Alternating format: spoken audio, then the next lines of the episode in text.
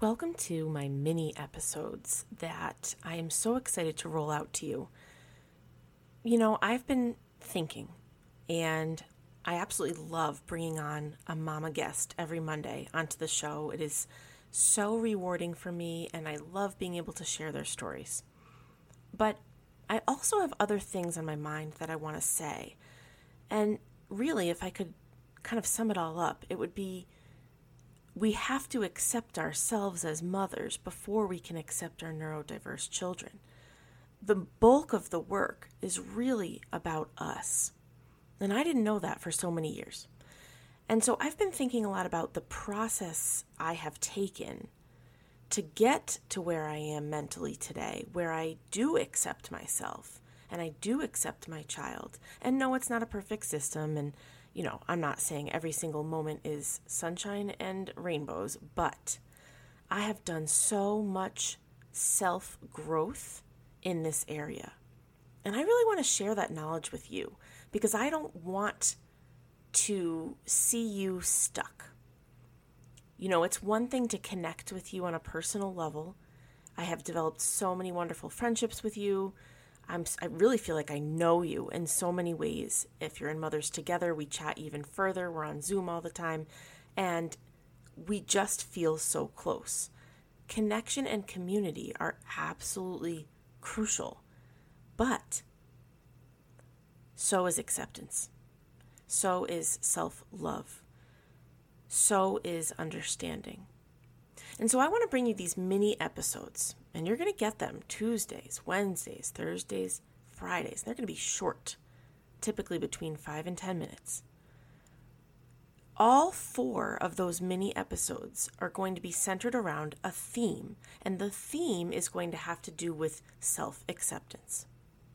Now, I am really, really excited to tell you what's been on my heart, and I hope that it resonates with you on some level. And if it does, I would love for you to reach out. Reach out on Instagram, reach out at, and DM me, send me an email, however you feel most comfortable. But tell me if it connected with you. Tell me if it resonated. Tell me what you're going to do to start to accept who you are as a mother. Okay, on to the mini episode. Another way that I fear being judged by other people when it comes to raising my neurodiverse child is the fact that I I lose my gut instincts when I'm with other people. I don't know if this is something that you can relate to, but I almost like I, I, I lose myself when I'm with other people. So let's just give an example. Let's say I'm I'm you know, I'm feeling pretty patient at home because my kids, all of them, honestly, but they're super easily distracted. It is impossible to get out the door in a timely manner, like at all. And they get so distracted by every single thing. But, you know, if I'm not in a huge rush, I stay patient and calm because that's that's what my gut tells me to do. That's how I show up for my kids because I know that if I rush my son, the consequences will be far greater than if I just gave him those 5 extra minutes to to get ready on his own time. Okay, great. But when I'm with other people, and it doesn't even have to be out in public. It can just be like even with family or friends. It's like I lose my gut instincts. I forget what my kid needs. And I suddenly go into this like fear, I guess. It's it's just really like a shutting down of my brain where I'm now like okay, this is what I'm expected to say. This is how I'm expected to react. This is the expected consequence I'm supposed to be putting on. And and automatically I just forget what works for my kid. And now I'm just jumping to what works for everybody else. And that can be hard because I, I, can say for sure that my own son would call me out and say, you know, I don't understand why you're rushing me when you told me before that we weren't in a rush, for example. He can notice that inconsistency. And and I notice it too. it's like losing my instincts, losing all of the things that I've learned over the years um, about what makes my child tick and how I can best support him and how I can really show up for him. And it's like all of that just goes away when I'm with other people. And I, I'm disappointed in myself for that. There's some mom guilt there, I think. When it's like, I know that my kid cannot be rushed. I know. I know that I can't just say, um, hey, time to clean up. Like, those four words don't exist in his language. I cannot say, time to clean up. I cannot say, oh, just pick up your Legos and then you can join me for a game. Just pick up your Legos? Like, no. I have to prep, and there are timers, and there are countdowns, and there is motivation and inspiration, and sometimes bribery, and sometimes anger, and all of this just into like picking up five Legos. And I know that about him. And there's there's something to be said for just doing what works, for for sort of making it easy for yourself, and and when you find something that works, even if it's a little out of the box, I suppose just do it because it gets done, right? Um, I lose that when I'm with other people. Other people can tell their children, hey, time to clean up. I'm not saying all other kids are like, okay, sure, no problem. You know, they'll still argue and, and throw fits sometimes and all of that, but but it's different. And if you have a neurodiverse child, you know it's different. So when I'm with other people, it's like I almost forget that my kid ticks in a different way. And I actually tried this once. I actually tried this. It was rather recently, actually, where I had witnessed someone with her kids sort of just kind of tell them, you know, let's clean up. You clean up and then you get screen time, you know, go. And they just went and did it.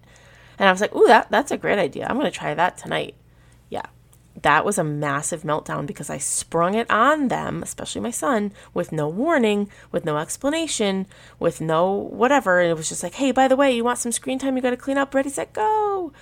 No, that is like the worst thing I could possibly do for my child. And I knew that, but I forgot. Like, I legitimately forgot. I wasn't just like, oh, he can tolerate this. I, I forgot. And that is a weird thing because when I'm thinking about other people or what they might think or what they do, or I'm actually with other people, those instincts, those motherly instincts just disappear sometimes. So, how can I reframe this? Instead of feeling guilty and, and worrying about being judged when I lose those gut instincts, I can remind myself that those instincts aren't gone. I did not lose them. They're tucked underneath anxiety, uh, you know, worry, nerves, discomfort, pressure, a whole bunch of things. But but they're still there.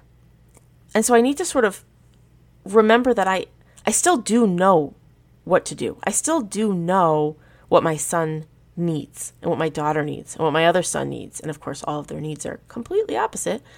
But I still know. I know what they are. I didn't actually lose them. I just, they're buried.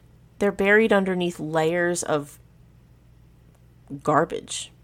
And I need to dig them out, dig those instincts back out. And to do that, I have to sort of ground myself. Now, that may look different for you, or however it looks, but sometimes it's like getting a little exercise and, and sweating, and it sort of clears your head, and you're like, oh, oh okay, that's right or even just relaxing or quiet time for 5 minutes or whatever.